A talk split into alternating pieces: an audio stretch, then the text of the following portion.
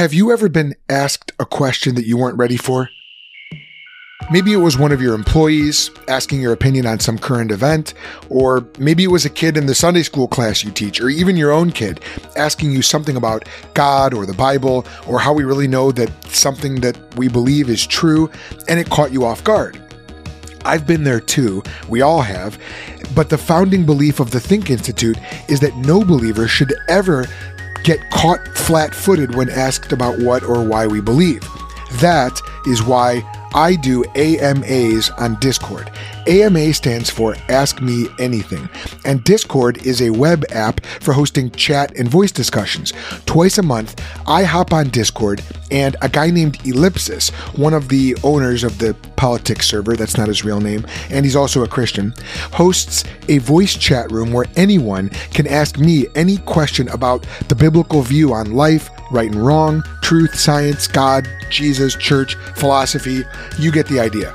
I do these AMAs in order to sharpen my skill in applying timeless biblical truth to current cultural challenges, in order to be ready to answer anyone who asks me for a reason for the hope that I have, just as 1 Peter 3:15 says, and to clear away obstacles to faith that my discussion partners may have. But I also want to help you, the Think Squad, be more ready for the next time that you are faced with an unexpected question about what you believe, and you know that it's coming. Oh, you may also find that some of your own questions are answered as well. I hope that you enjoy and are edified by this AMA.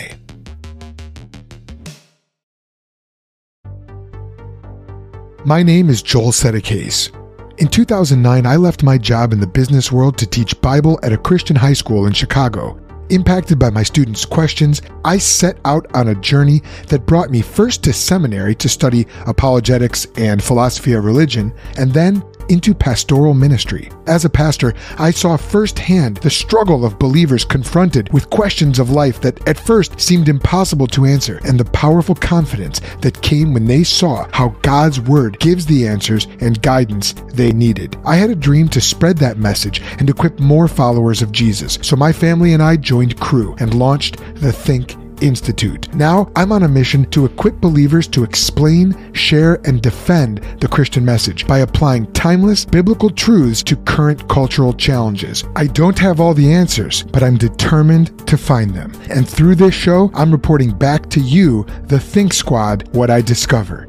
Welcome to the Think Podcast. Really quickly before we start, learning how to interpret all of life through the lens of God's Word takes a lot of work, more than just one or two podcast episodes a week.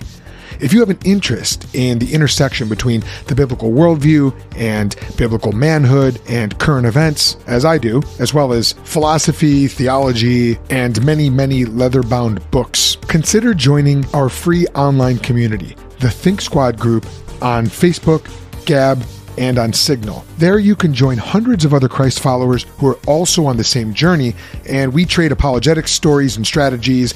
We discuss philosophy and theological questions. It's like a huge bull session around a bonfire in your backyard or at your favorite cigar lounge. So check out the Think Squad group on Facebook, Gab, and Signal. What verse or biblical story has had the biggest impact on your day to day life? The quick answer has to be the story of the gospel, um, which is pretty much summarized in First Corinthians 15, uh, 1 through 8, where it says, um, it talks about the gospel being the, it's the truth that we, we stand in or that we stand upon, um, by which we are being saved. And that the gospel message is that Jesus Christ died for our sins in accordance with the scriptures. He was buried and he was raised on the third day in accordance with the scriptures. Uh, he appealed, or he appeared rather, to many witnesses, and uh, even ap- appeared to Paul, who's writing the letter to the church in Corinth. Um, and uh, that message has completely changed my life um, on a grand scale. Um, and that's the message that I want to tell everybody about. There is another verse, though, which is um, which has had a really direct impact on my everyday life, and that is um, from Exodus, uh, Exodus 14 14. And it says, it's very short, just one verse. The Lord will fight for you, and you have only to be silent. I really like that verse and it's had a major impact on my life because there's so much loaded into it, but it reminds me that God is, is not only is he the authority over the universe, the controlling power, the controlling king over the universe. He's sovereign, but he's also, he also cares about me. He's with me. And I'm a guy who likes to fight. I'm a guy who I kind of have a combative nature and I love to stand up for myself, to speak up for what's right. And there's something very humbling, very calming, very, um, reassuring about the idea that the Lord himself, Yahweh himself will fight for me and I don't have to, uh, uh in the end, I don't have to vindicate myself because God will do so. So, uh, that's had a major impact on my life. Um, in, in terms of like my day to day life, it's, it's, it's enabled me to ease back from certain battles that I would have otherwise would have wanted to fight. Um, it's helped me make peace where, you know, in my natural self, I maybe didn't want to. And, um, it sort of helped me to just, uh, relax a little bit, relax a lot, actually. Awesome. Thank you so much for that, Joel. Uh, the snowy banana. Who is the most based character in the Old Testament? Oh, um, the most based character.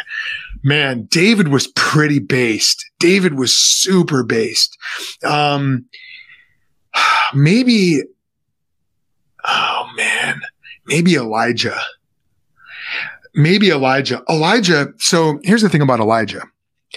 He challenged. Th- this was at a point when Israel had been taken over by pagan religion. The king was a pagan. He was an idolater. The queen was an evil queen. I mean, if you've ever read like the Chronicles of Narnia, you know about the evil queen, the snow queen. She was basically a real life version of, of, uh, the the Ice Queen from Narnia, just super evil, killed people just mercilessly. You know, had them killed, killed prophets, killed God's prophets, hundreds of God's prophets. She just had them slaughtered. And here you go. Here you've got Elijah. Now Elijah had gone to the king with a pronouncement from God and had said, "There's not going to be any rain on the land." For three and a half years. And lo and behold, there was no rain on the land. There was a drought.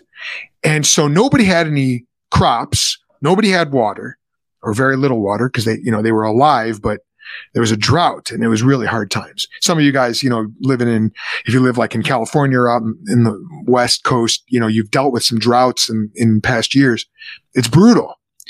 And everyone was blaming Elijah for this. Well, Elijah comes out of hiding after three and a half years. And he challenges the prophets, the priests of Baal, the false god, Baal, if you will, Baal. And he brings them up on a Mount Carmel, which is this high mountain. And he says, he says to the people of Israel, he goes, how long will you limp between two opinions?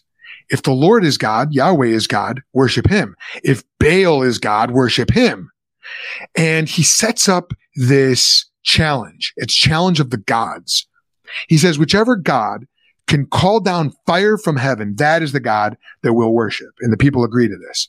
And you can sort of see the, the prophets of Baal kind of, you know, uh, uh, shall we say, uh, uh wetting themselves because they're, they've got to be terrified because their God's not real. Okay. But they're, they're exercising power, ideological power and control over the people based on this false God. So for for most of the day, the prophets of Baal are up there praying to their God, crying out to their God. And they're they're doing these obscene, violent acts. They're cutting themselves, harming themselves. The blood is flowing freely. There's no no fire, but um, the blood is is pouring down from their wounds, self-inflicted. And Elijah starts to mock them rather than, you know, you, you think maybe you would have some pity on them. Oh, you know, they've got their religion. I've got mine. Maybe theirs isn't so bad. I kind of feel bad for them. No, he starts mocking them. He says, Oh, maybe your God is on a, a trip. Maybe he's on a journey. Surely he's a God. And then he goes, maybe he's relieving himself. it's like, he just, he's just merciless. And he knows at any time, these guys, I mean, they outnumber him, you know, several dozen to one, 400 to one. And he's just mercilessly mocking them, mocking their God, mocking their, their whole system. And then finally he goes up and he cries out to the Lord and says, Lord, show them that you're the real God. God instantly sends fire down. It burns up the sacrifice, dries up all the water. He had poured water on the sacrifice just to, just to show that there were no tricks. Burns up all the water and then has the uh, and then rallies the people and and has the people slaughter the prophets of Baal. I mean these these were evil evil people who were leading Israel astray, holding them captive to false ideologies, just spiritually enslaving the people, and uh, just wins this unbelievable victory and just totally based the entire time. Not once is he afraid. Not once does he cower. Not, not once does he try to be winsome or, or win them over. He says, this is the truth. And I'm not afraid of that. I'm going to stand firmly on the truth. And lo and behold, truth wins out. So just thoroughly based. I, I would say he's got to be in the top three for most based in the Old Testament. Maybe maybe the most based. And actually, there's a reason. One more thing, really, really quick. There's a reason why, um, when uh, the prophet Malachi is talking, he's he's for he's foretelling of another prophet who is going to come and prepare the way for the Messiah to come, for the Lord to come, and he says that Elijah is going to return. Elijah is going to come back, and at that point, the the Hebrew people reading that, the Israelites would have said, Oh, Elijah. Yeah, that's exactly who we want leading the way before the, the coming of the Lord. And lo and behold, if you read the New Testament, Jesus says that John the Baptist is the Elijah. He's not the reincarnation of Elijah. The Bible doesn't teach reincarnation, but he's like another Elijah. And then you read about John the Baptist, super duper based. I won't get into his story because you said Old Testament, but he's very, very Elijah like. So I think my vote would probably go to Elijah. He was he was very based. Very based. Um, um, next question from Talisa: Are Catholics real Christians? What about Mormons? Question mark. All right, good question. Um, so l- give me give me a second to gather my thoughts on that, if you will. All right, um, are are Catholics and Mormons real Christians? Well, let's define what a real Christian is. The word Christian means little Christ. And it was originally applied as an insult to the believers. The, the Christians were first called followers of the way or disciples. Disciple means student or follower. And it was at Antioch, which was a multicultural city, a very diverse church there. They were first called Christians. And the word literally means little Christ. Why is that? Well, we've, we've adopted this title for ourselves. We, we actually like the title. And the reason why is because it, it signifies that that's exactly what we want to be. We want to be little Christs. We want to be like Jesus. We're not better than our master. Jesus himself said no student is ever better than his master but he'll be like his master. And that's what we want to be is we want to be like our master Jesus. Well, how does someone become a little Christ? Well, I can tell you this. You don't get there by works. You don't get there by works of the law, good deeds. The reason why is the Bible expressly says by works of the law shall no one be justified. No, to become a, a little Christ, if you will, a, a, a follower of Jesus, a Christian, you have to have the spirit of Christ. Well, how do you get the spirit of Christ? You get the Spirit of Christ when God gives you the Spirit of Christ, which according to the book of Ephesians comes when you first believe, when you believe in the gospel and belief, faith, faith in the gospel is what activates. Let's say this faith in the gospel, faith in Jesus Christ as Lord and Savior happens at the moment of regeneration, of being born again, which is what regeneration means. Jesus said in John chapter 3, you must be born again. So when you have faith that Jesus Christ is Lord, that Jesus died on the cross for your sins, that God raised him again, and that Jesus is not only the Lord, but your Lord. You've, you've, act, you've, you've placed your faith in Jesus. According to the Bible, God gives you the Holy Spirit. And the Holy Spirit is, is called many things. He's called the Holy Spirit. He's called the Spirit of holiness. He's called the Spirit of Christ. It's, it's the same he is the same spirit with which Jesus was anointed when he was baptized. If you read the gospel of the, uh, read the gospel of Mark, for example, talks about how Jesus was anointed with the Holy Spirit. Jesus then gives the Holy Spirit to everyone who believes in him, who trusts in him as savior and as Lord. Real faith, real Christian faith then is faith in the gospel. It's faith in God's grace alone through faith alone through Christ alone, according to the scriptures alone, to the glory of God alone. Now, all those different alones that I just mentioned, those are sometimes called the five solas of the Reformation. And in Latin, there's sola uh, Christe, there's uh, sola, sola Christus, sola fide, that's so, uh, by faith alone, sola gratia, grace alone, um, soli deo gloria, to the glory of God alone, and sola scriptura, scriptures alone, scripture alone. Those five solas were the rallying cry, the five part rallying cry of the Reformation. And the Reformation was the reforming of the church, the Catholic Church, the Roman Catholic Church. Um, so, so your question of are Catholics real Christians?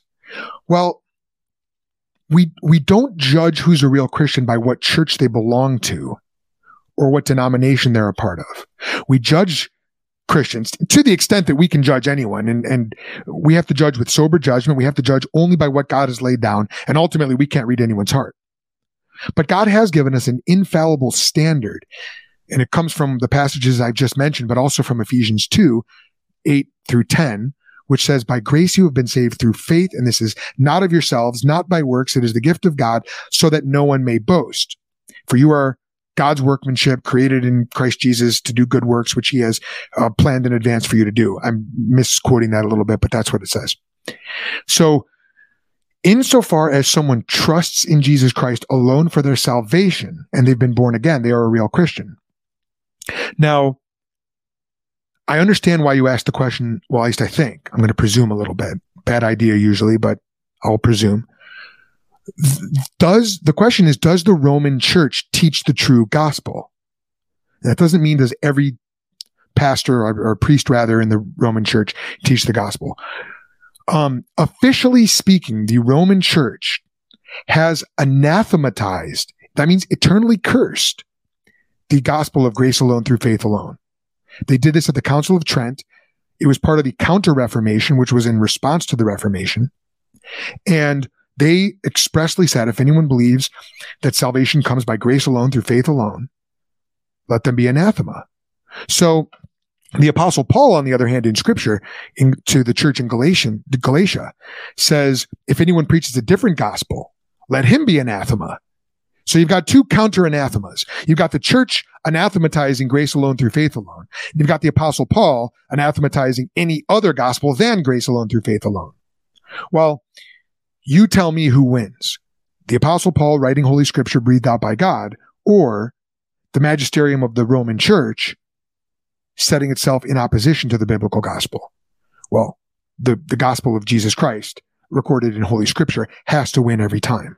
So insofar as someone is a Christian in the Roman church, then they are actually believing something the Roman church officially does not teach because that is a doctrine that has never been recanted, even though it's been nuanced over the years. It's never officially been undone by the Roman church and repented of.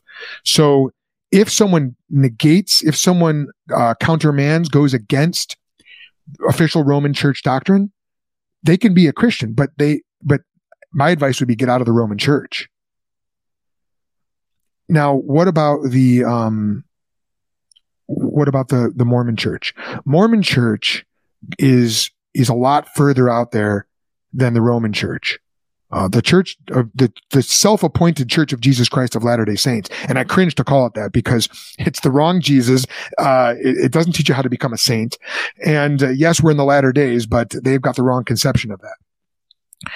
So the, the, um, the Mormon doctrine is very, very anti-biblical. It's a, it's, it's a completely false gospel. At least with Rome, at least you have a belief that the Bible is the word of God. You can be in a Roman church and you can get the gospel sort of inadvertently. But, um, the Mormon church would say that the, the Bible is true as well, sort of. They say insofar as it hasn't been corrupted. And then they've got their own Joseph Smith translation of the Bible. They do believe in the King James, but it's always interpreted through their own church traditions, which is really messed up. If I, if I can say that.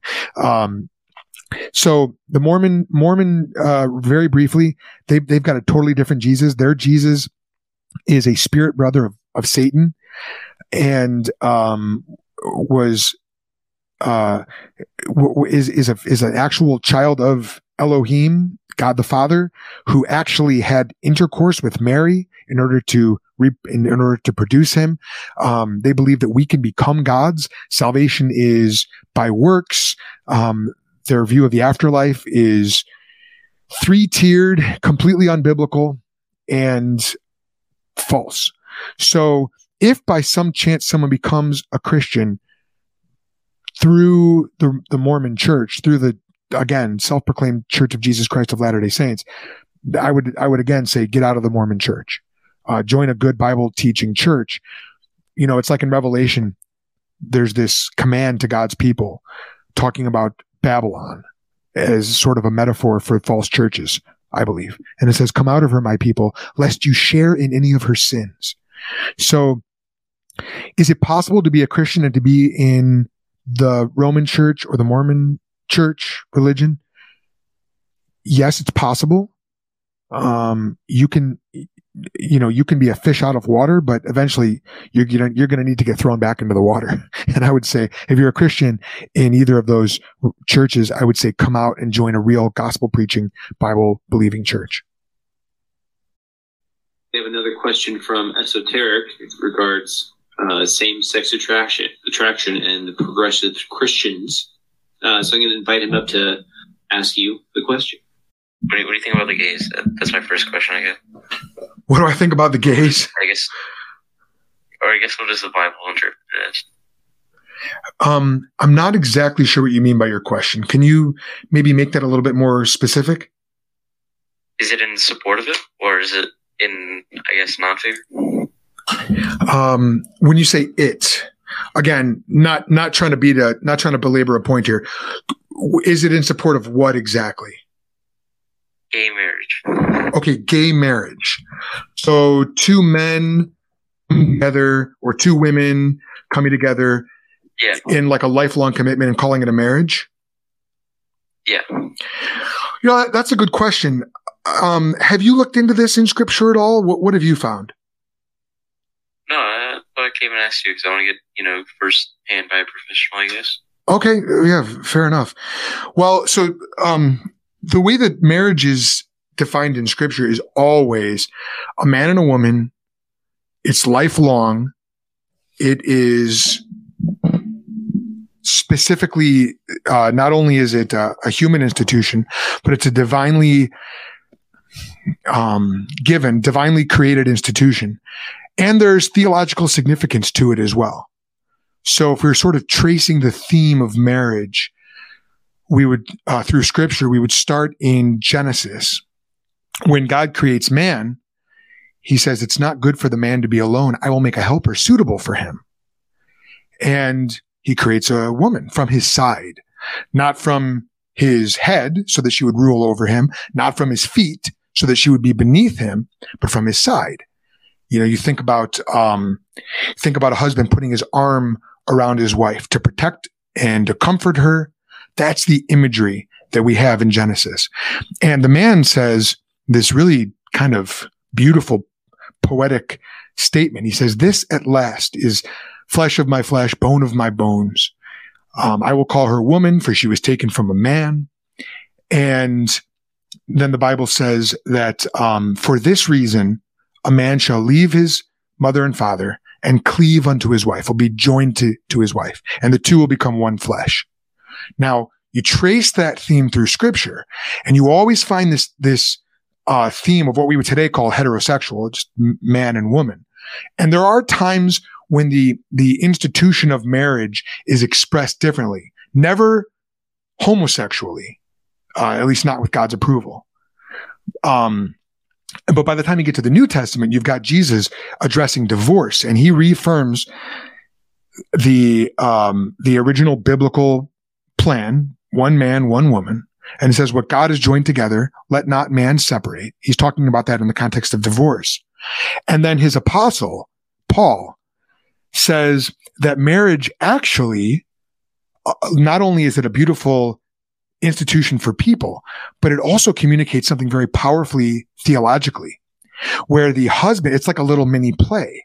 The husband plays the role of, of Christ and the wife plays the role of the church. And so the husband is supposed to lead, um, and, and, um, lay down his life for his wife. And the wife is supposed to submit to her husband. And it's this play. They're play acting in a way, but it's a, uh, it's a union. And then from that union of, of love and of course, um, the sexual union that comes from that, children are produced. And it's this beautiful life giving union. The two become one flesh and, and, and they become a new people. They become a new family. And so, um, you know, when you contrast that with two men or two women coming together, there, there's nothing analogous between two men. It's more of a mirror image. It'd be, it'd be Christ and Christ, whereas two women would be church and church. And so it actually distorts what marriage is supposed to be. So marriage is defined by God it's not originally a human institution. It was actually given by God. And while we might, as human beings, try to modify it or redefine it, uh, biblically speaking, we don't have the authority to do that. And when we do that, it corrupts what marriage is supposed to communicate. And further, if you look at Romans chapter one, that kind of copulation, that kind of union is actually a sign of God's judgment on a people, on people who have turned their back on God and are suppressing the truth in unrighteousness, the truth about God in unrighteousness. So, yeah, biblically speaking, there is no sanction or approval of anything like what we today refer to as gay marriage. Does that answer your question, esoteric? Yeah, that's a good. Yeah, we're just gonna stick to those yeah, one of those questions. Answer. I don't even have enough time to answer. Or, uh, yeah, no worries. See you guys. Hey, that's fine. Thanks for your question. To the next person. Yeah, yeah. Good day, Joel. Same to you. No problem, man. Fireside Noon 47, come on up. Hi, how's it going? Hey, doing well. How are you? Yeah, I'm not too bad, thanks. Um, uh, is it true that was it? I believe God uh, gave science to us humans as a tool to, to to, to like use or something like that. Uh, yeah, yeah, I would say that that's okay. correct. Yeah, sure. Okay. So, like, I mean, I, I kind of have a bit of trouble like understanding this, I guess, because when we talk about science, there are things in science that would contradict things that uh, might be said in the Bible or like truths of God. Mm. So, like, how would you sort of go about uh, explaining that? Yeah, that's a good question. Totally, totally fair question. So, there are only two ultimate starting points for knowledge. And that's, and science is a way of discovering knowledge, you know, the scientific method where you have a hypothesis, you come, or you have a, a question, you come up with a hypothesis, you test the hypothesis, you record your conclusions and try to reason your way towards coming up with some sort of law, You know, in, inductively, we're going to come up with the law, the law of gravity or the law of conservation of, of uh, energy, that sort of thing. And as I say, there are only two ways ultimately of, of thinking about knowledge. Either we have, we can have certain knowledge because we stand on a platform of certainty that has been revealed to us by God. And the universe is created by God to be intelligible, meaning we can make sense out of it. It's governed by certain rules. There's a certain consistency, reliability, normality to the universe, to the cosmos. And, and therefore we can do something like science. That's, we'll call that the biblical view. Or we take the position that we, we start from absolute nothingness. We, we make no assumptions and we, we simply try to starting with ourselves and our own experience, we try to build our own coherent platform of knowledge that can serve the same kind of purpose to make the universe intelligible, to ascertain laws, to hopefully make some sense out of this universe. The first view is the view of men like Tycho Brahe, uh, Isaac Newton, uh, Copernicus, Galileo Galilei, what we would consider to be the fathers of the scientific revolution. They were committed Christians, even if they had some of their theology wrong. I think Isaac Newton had some of his theology wrong, but they were professing Christians. And it makes sense then that science would come from that kind of milieu, that kind of environment. Science, there's a reason why the scientific method never arose in China, in the Arab world, the Muslim world, or in any other civilization. The Aztecs didn't have science. The scientific method came from Christian civilization because Christianity provides the soil in which science can grow. It lays down the expectations that are necessary for science. We could call them the preconditions of science, the preconditions of intelligibility. In other words, if you start with the Bible, you're going to, you're going to expect science. The Bible is rife with passages that tell you to investigate the world and that, you know, the world is, is certain and reliable. Um, starting from ourselves, however, you have to ask yourself, what kind of creature is man? What kind of creature am I? You know, am I all knowing? Am I all powerful? To what kind of control do I have over my environment? What kind of certainty can I have about all facts in the universe? And could there be facts in the universe which contradict everything that I think that I know? Well, the answer to all those questions, when you, when you really investigate them and, and lay them out, is you find, you know, man is a, a frail thing. We're not the kind of necessarily existent creature that can ground something like the laws of logic or can keep the universe stable and consistent. I mean, I can, you know, I'm lucky if uh, I can remember to turn the dome light off in my car so that the battery doesn't die, let alone keep the stars and the sun going. I'm not that kind of being. I can't keep the universe, you know, I can't make sure the sun rises every day in the east. So and I, am using I'm using uh, metaphorical language, of course. I'm, I'm, not a flat earther, but um, when we start with ourselves, I'll skip to the end for you. We are left with radical uncertainty about the world, and we we find ourselves in this epistemologically contradictory situation where I, a almost infinitesimally small speck in the universe, am going to try to reason with my pea brain, only with my pea brain, and come up with laws about the nearly infinite universe on the one hand. So I'm, I recognize my radical uncertainty, but then I have to have radical certainty in order to do something like science because science relies on induct the possibility of inductive reasoning. It, it, um, it requires uniformity in nature. If I do a scientific experiment on Tuesday, I need to be able to do the exact same thing the following Tuesday, the following week, or the, or the next Saturday, and I should expect similar results. But I have no reason for expecting that the universe will act in a regular way if all that I have to go on is my own hunch, with my own uncertainty, my own infinitesimally small brain to try to make sense of the universe. So, thankfully, it was men who believed in the Bible who gave us science. Ultimately, God gave us science, as you said, but who discovered science, discovered the scientific method.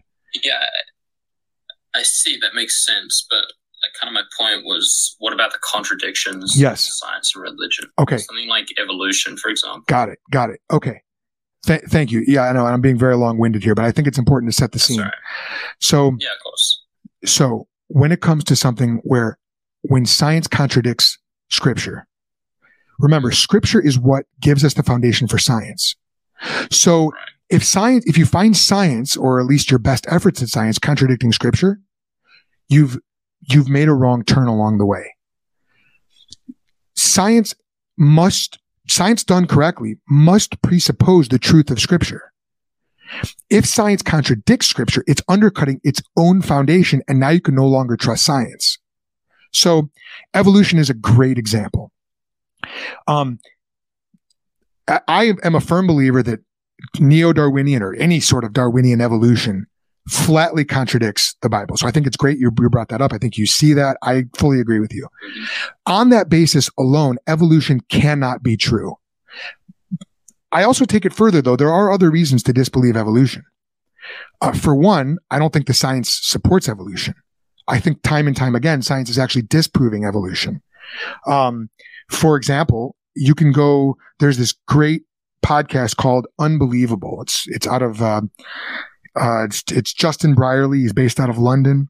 And there's a 2017 episode called, it's something like what happened at the, what happened to evolution at the Royal Society or something like that. The Royal Society is the premier gathering of the world's scientists.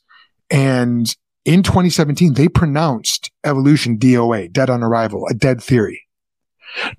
Now that hasn't gotten out. It's not mainstream.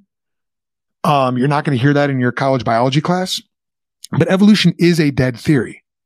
The reason why they didn't want to let it out, let that fact out, is because according to them, they didn't want to allow, as they call it, intelligent design to have a foot in the door.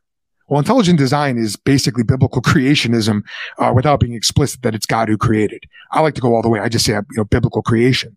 But the fact of the matter is the science does not support neo-Darwinian evolution. It also doesn't support Lyellian geology and millions and, and billions of years. Um, that that's we could get into a long conversation about that, but I don't believe the science actually supports evolution whatsoever. And there's a there's a further reason, and that's this: if we are the product, mankind, if we are the product of time and chance acting randomly on matter, and yes, evolution is random by definition. However much we we might want to say no, it's it's natural selection. That's the mechanism. Natural selection is not a, mechanism. It just describes what happens. It's it's just saying Yeah. it's just saying this happened. It's not a, it's not an actual mechanism of any kind that, that chooses one, you know, uh, one, one gene adaptation over another. And even calling it an adaptation is too much. We should say gene mutation. Um, if that is what, if, if all we are is the, the product of, if we're a survival machine, uh, you know, we're just survival machines for selfish genes as, uh, Richard Dawkins puts it. That does not give you any basis whatsoever for trusting any of the conclusions of the human mind. We are just survival machines. Every thought that we have is there to aid in our survival, not to aim at anything like truth. However convinced we might be that what we believe is true, given that as a starting point, you can never have any sort of certainty whatsoever about any conclusion that you have. Well, that also includes the conclusion that man evolved. You have an undercutting defeater, as Alvin Plantinga says, for all of your beliefs. And that includes atheism and that includes neo-Darwinian evolution. So if evolution is true, you have no reason for believing in it. So it, it just leads to radical skepticism about all our beliefs. And the fact of the matter is there's, the, there's a certain level of behavioral inconsistency that we all have. None of us lives like our lives are meaningless, like we're just, you know, randomly assembled bags of protoplasm. None of us lives like that. We all live like, like there's meaning, like we were created, like the universe is intelligible. In short, we all live like we know God. And to the extent that we don't believe in Jesus, we don't believe in the Bible, we're suppressing the truth in unrighteousness.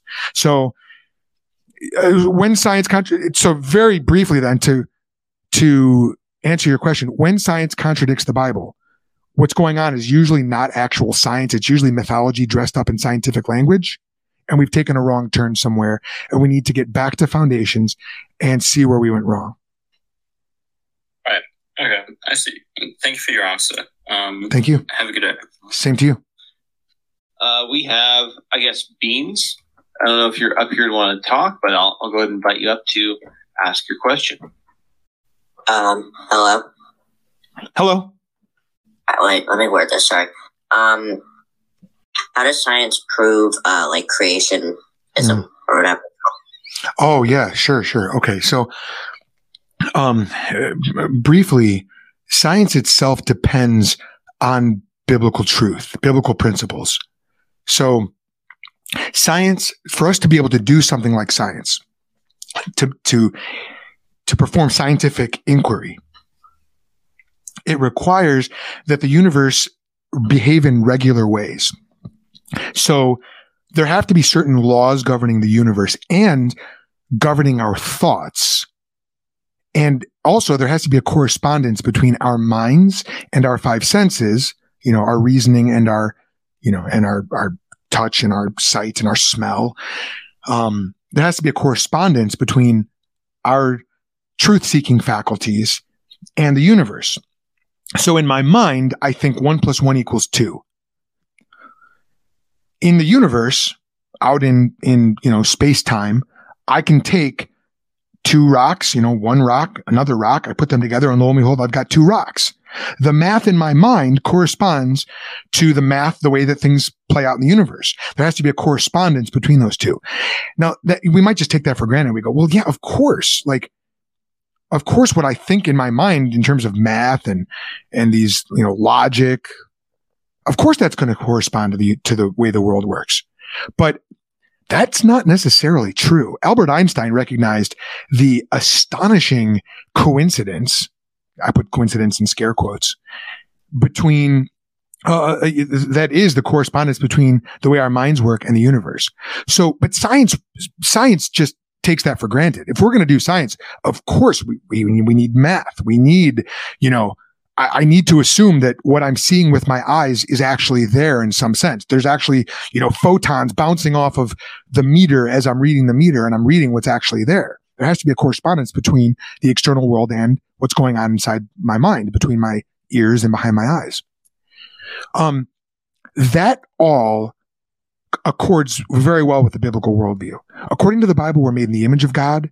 We are called to reason. We are called to use our senses. We are called to seek truth. The Bible says that it's the glory of God to conceal a matter and the glory of kings to search it out. God wants us to uncover the mysteries of creation. So the, once you've picked up the test tube and assumed that you're going to do anything more than just, you know, be like a monkey and twirl it around and throw it on the ground and maybe break it, you're actually going to use that test tube to perform science, to, to test a theory and to come to a conclusion. You've already given away the game. You've already presupposed that the Bible is true. Well, the same Bible that says all those things I just mentioned, that lays down the preconditions for science, also said God created the world in seven days you know, also says that, that God is God and we are not. Also says that we are his creatures. Um, and that he created us to know him, to love him, and that we've rebelled against him. And that our rebellion has earned us death and, and judgment and hell. And that the only way to get right with God is to believe in his only son who died for sinners like you and me, who rose again, rose from the dead. So if you're going to, no one, very few people think about this when they pick up the test tube. But the minute you, you say, I'm going to engage in scientific inquiry, you are tacitly presupposing all the truth of scripture, right down to the death and resurrection of Jesus Christ, which is why I give a talk called Why Science Needs Jesus. It's on my website, the Think Dot Institute, if you search for it. And, um, it's, it's true. Science needs Jesus. Now, that being said, once you actually start doing science, you find that the evidence, lo and behold, doesn't support millions and billions of years. I'll give you one example. The, um, the moon, uh, when we were getting ready to send people up to the moon, the moon was supposed to have uh, millions and millions of years of dust accumulated on its surface, which is exactly what you'd expect in an, in an ancient world, an ancient cosmos. Well, of course, we know Neil Armstrong did not sink down under a, a few miles of dust. Instead, he was able to walk pretty comfortably on the surface. Maybe there's a little dust, but it was much more in line with thousands of years, not millions of years of dust accumulation. Um, I'll give you one more example. There are dinosaur bones with soft tissue. In fact, not just one or two. Many, many, many, many dinosaur bones have soft tissue inside of them, which is not possible after millions of years. Now, evolutionists are trying to, they're scrambling, trying to come up with an ex- explanation for that. Why? It's because they're, they're already presupposing that the Bible is not true and the, the earth is millions and billions of years old. But the evidence does not accord with that. The, the fact of the matter is, and, and there are great websites out there that do a much better job than what I'm doing in these few minutes to lay out the case for a, what we would call a young earth. I actually don't like that term, young earth, because the earth is older than anything else out there, but it's a lot younger than millions and billions of years supposed by evolutionists. But all that to say, the starting point for science itself undercuts an, an anti-biblical view. It undercuts it from the get-go. So if you're doing science, you're already presupposing the truth of the Bible, which says young, young earth. But then once you start engaging in science, you've got to start coming up with all these ad hoc explanations for why your discoveries don't support an old earth. So that's a, a brief introduction to the subject, and maybe I'll just leave it there. All right. Does that answer your question for the, for the time being, Beans? Um, uh, first of all, thank you. And also, what kind of Christian are you? Um, well, what do you mean? Oh, and you're welcome. And what do you mean by that? Like what, what denomination or whatever? Okay. Yeah, fair enough. My church is Southern Baptist. Um, my pastors are Reformed Baptist, which the two are not mutually exclusive. Um, I myself, if this means anything to you, subscribe to what's commonly called Calvinism or the doctrines of grace. I'm a Protestant. I I hold to New Covenant theology, which I also explain on my website, on my YouTube channel and podcast. If you search for New Covenant theology, um, I am a. I've got a bunch of other views as well, but uh, those are some of the broad categories I would fall into. Okay, thank you. Thank you. Un London resident has a question. And that's translated. So, oh, he says, "Why so the Bible against hate when it's based in most cases justified?" So, why it says, "Why is the Hmm. Bible so against hate when it's based as in or cool or and most and in most cases justified?" Says this guy. Why is hate? So why is the Bible against hate when hate is based and in most cases justified? Well, the Bible hates sin because it's bad for you. The Bible hates prejudging people because it's bad for society. It's bad for your neighbor and it dishonors your neighbor. There's nothing based about prejudging somebody. There's nothing based about showing partiality towards anybody. The Bible calls us to be holy as God is holy.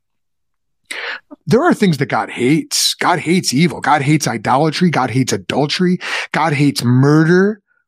God hates theft. God hates slanderously bearing false witness, lying about somebody and under oath. Uh, God, God hates all those things. God hates hands that shed innocent blood, haughty eyes. Uh, in the book of Proverbs, it talks about the seven things that God hates. God hates when a fool is wise in his own eyes, meaning he thinks that he's wise. Why? Because a fool is someone who, by definition, is not following God. I, I don't mean um, a, a, a, intellectually deficient person. I mean a person who's living foolishly, morally foolishly. And God hates when that fool is wise in his own eyes because a person who's who thinks that they're wise in their own eyes is never going to repent and turn to Jesus Christ and be saved. So, if you hate those things that God hates, yeah, that's plenty based. There's nothing wrong with that at all. You should hate those things. That being said, the number one place where hatred of sin should start is in your own heart. Examine your heart. More than that, ask the Lord to examine your heart and to find out where those things are in your own heart that you should hate. If you think hate is justified and based, then you probably recognize that there's evil in this world. What you have to understand is that evil is not just out there. Evil is internal. Evil is, there's this great illustration that the Lord Jesus gives. Jesus is the greatest Jesus, I want to talk about the most based person in the world, the Lord Jesus Christ. He says this. He says, here's what, here's what he says. He goes, maybe you've heard the expression, judge not lest you be judged. Non-Christians love to quote that passage um, against Christians. They say, oh, you're judging. Jesus himself said, judge not.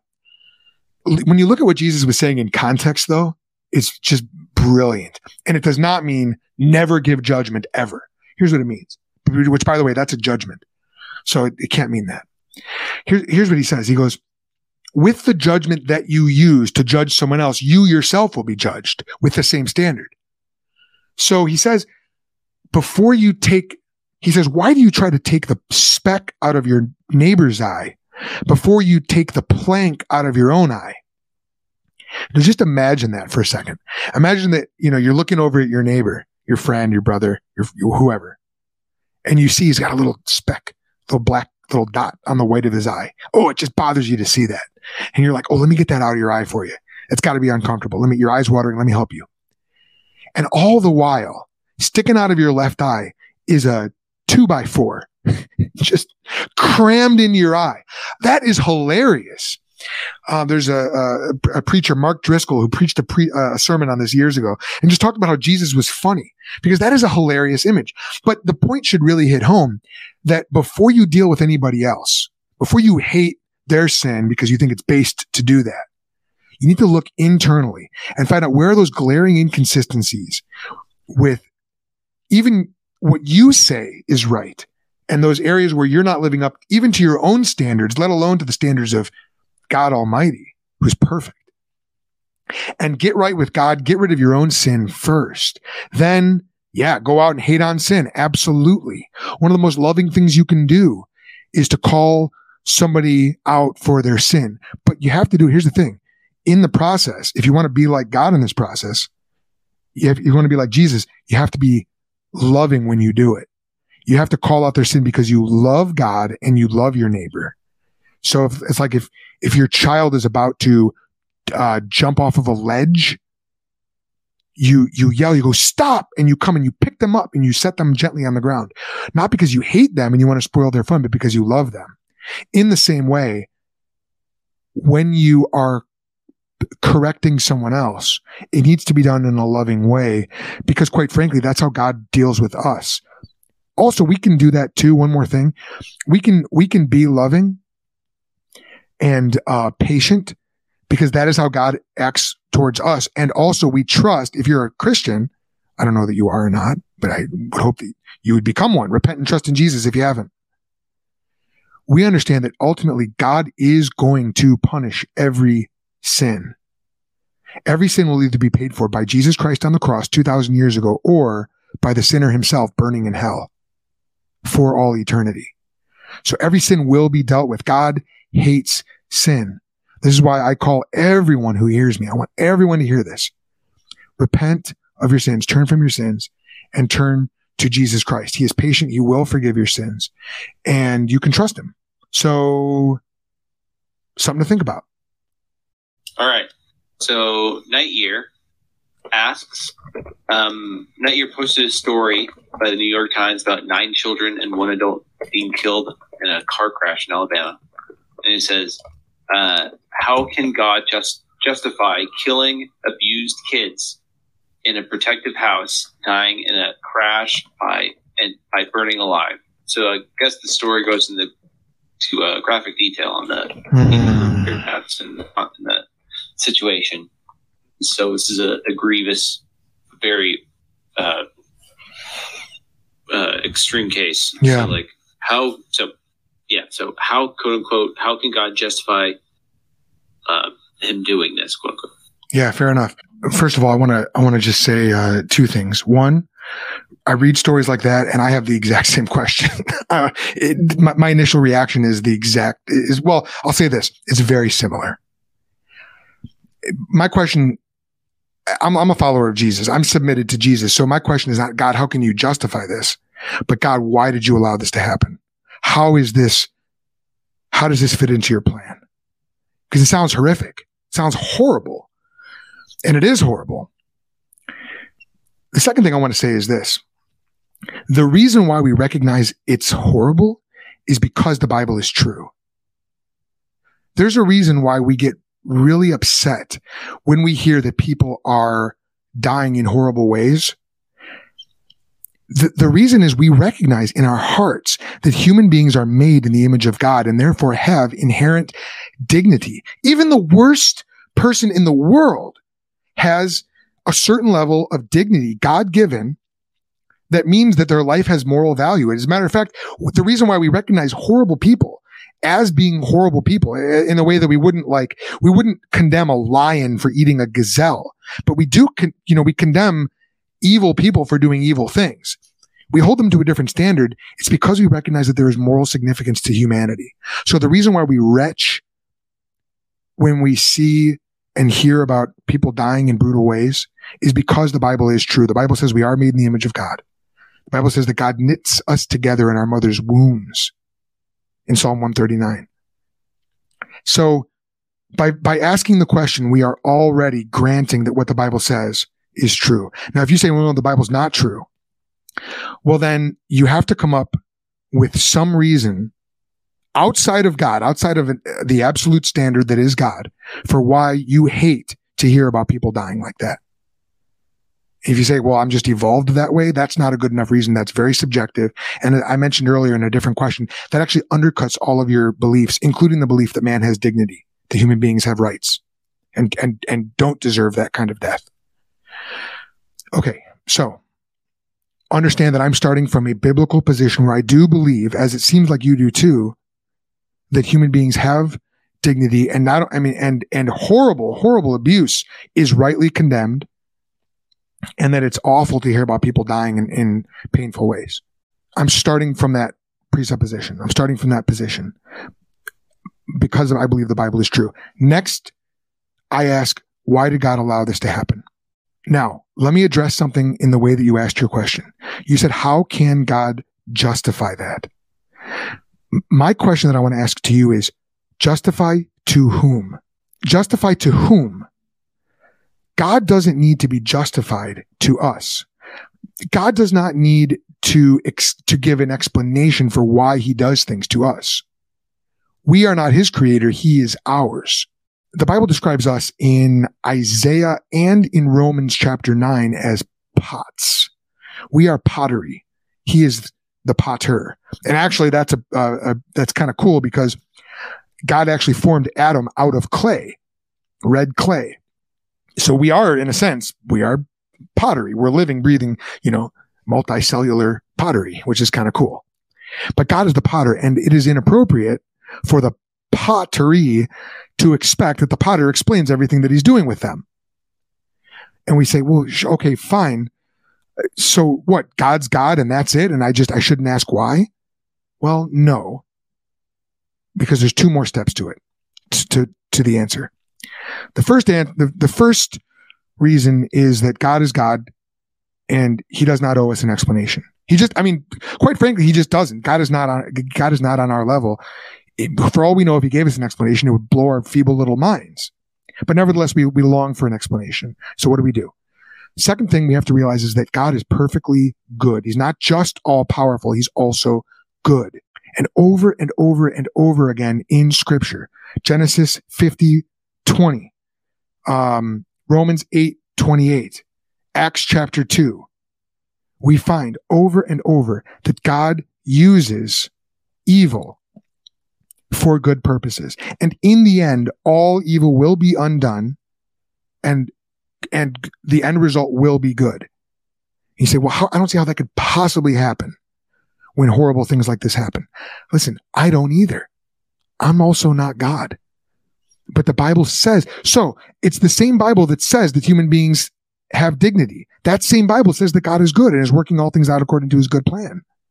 So you can't have one without the other. If you think human beings have dignity, innocent children deserve to be treated, you know, well, you have to also say, well, th- that same Bible says that God, God, it, look, the, the, it's the book of Genesis that says we are made in the image of God, and the book of Genesis which says that um, what what man intends for evil, God intends for good. So you cannot have one without the other. If you negate one, you're negating the other as well. But then the third part of the answer is this the, the sovereign God who is in total control also is with his people. So there's a reason why when I hear stories like that, it makes me very, very sad, but I don't lose my faith in God. Why? Because I've, I've followed the, I followed Jesus now for 33 years and he's never once wronged me. He's never once given me anything bad that I didn't deserve. Now, I also believe I'm a sinner saved by grace. I also believe that I'm, you know, a wretched man uh, who deserves hell. And I think about all the grace that God's given me in my life, and it's like the, it doesn't even compute. You know, maybe you can think back on your own life and you can say, well, let's take the attention off of this horrible story over here for a second. Let me think about my own life. Have I gotten what I deserve for my own sins? Or has God been incredibly gracious to me for these, you know, 20, 30, 40 years, whatever it's been? And if that's the case, then we say, well, maybe God doesn't have to justify himself to me. Maybe I've got to figure out how I can get justified before God. And what the Bible says is that there's only one who justifies. That is Jesus Christ. He makes us right before God. He justifies us before God. But every word of God proves true. And the Bible does say that God is justified when he speaks and proved right when he judges. So, um, what I would, what I would, uh, encourage you to do is when you're faced with horrible tragedies like that, I would encourage you to cry out to God, the God that gave you a conscience, the God, the God that, by the way, sent his own son to experience excruciating death and pain, even though he was innocent. And that son, when he was here on the earth, addressed a horrible tragedy where innocent people were killed. Um, Herod, the king, had, had mingled their blood with their sacrifices. It was this horrible, disgusting thing that the king had done. It was just this gross example of um, governmental violence against citizens. And Jesus said, Do you think that those, those Galileans were any more sinful than anyone else? No. But I tell you, unless you repent, you will likewise perish. So when we hear about people dying horribly, it should get us to cry out to God and to say, God, I will never understand all the answers in this world, but I understand that I myself am a sinner and I throw myself at your mercy, knowing that someday I'm going to die and I'm going to have to stand before you and give an account for all the sin that I've ever committed in my life.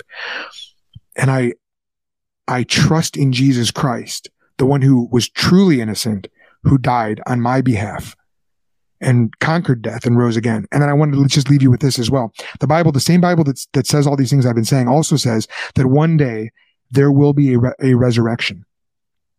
And the Bible gives us incredible hope that for all those who trust in Jesus, who Jesus saves, there will be a resurrection and we will live with him in a new body.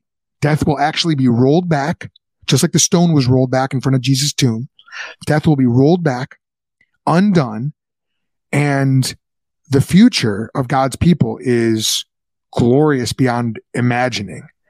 So I don't know if that is satisfying to you. I can tell you it's satisfying to me, but that's because I trust in Jesus.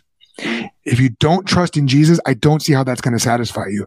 And I would say stop trusting in yourself, repent and trust in Jesus, and the world's going to make a lot more sense. Thank you so much for that, Joel. Okay, that about wraps it up for this episode.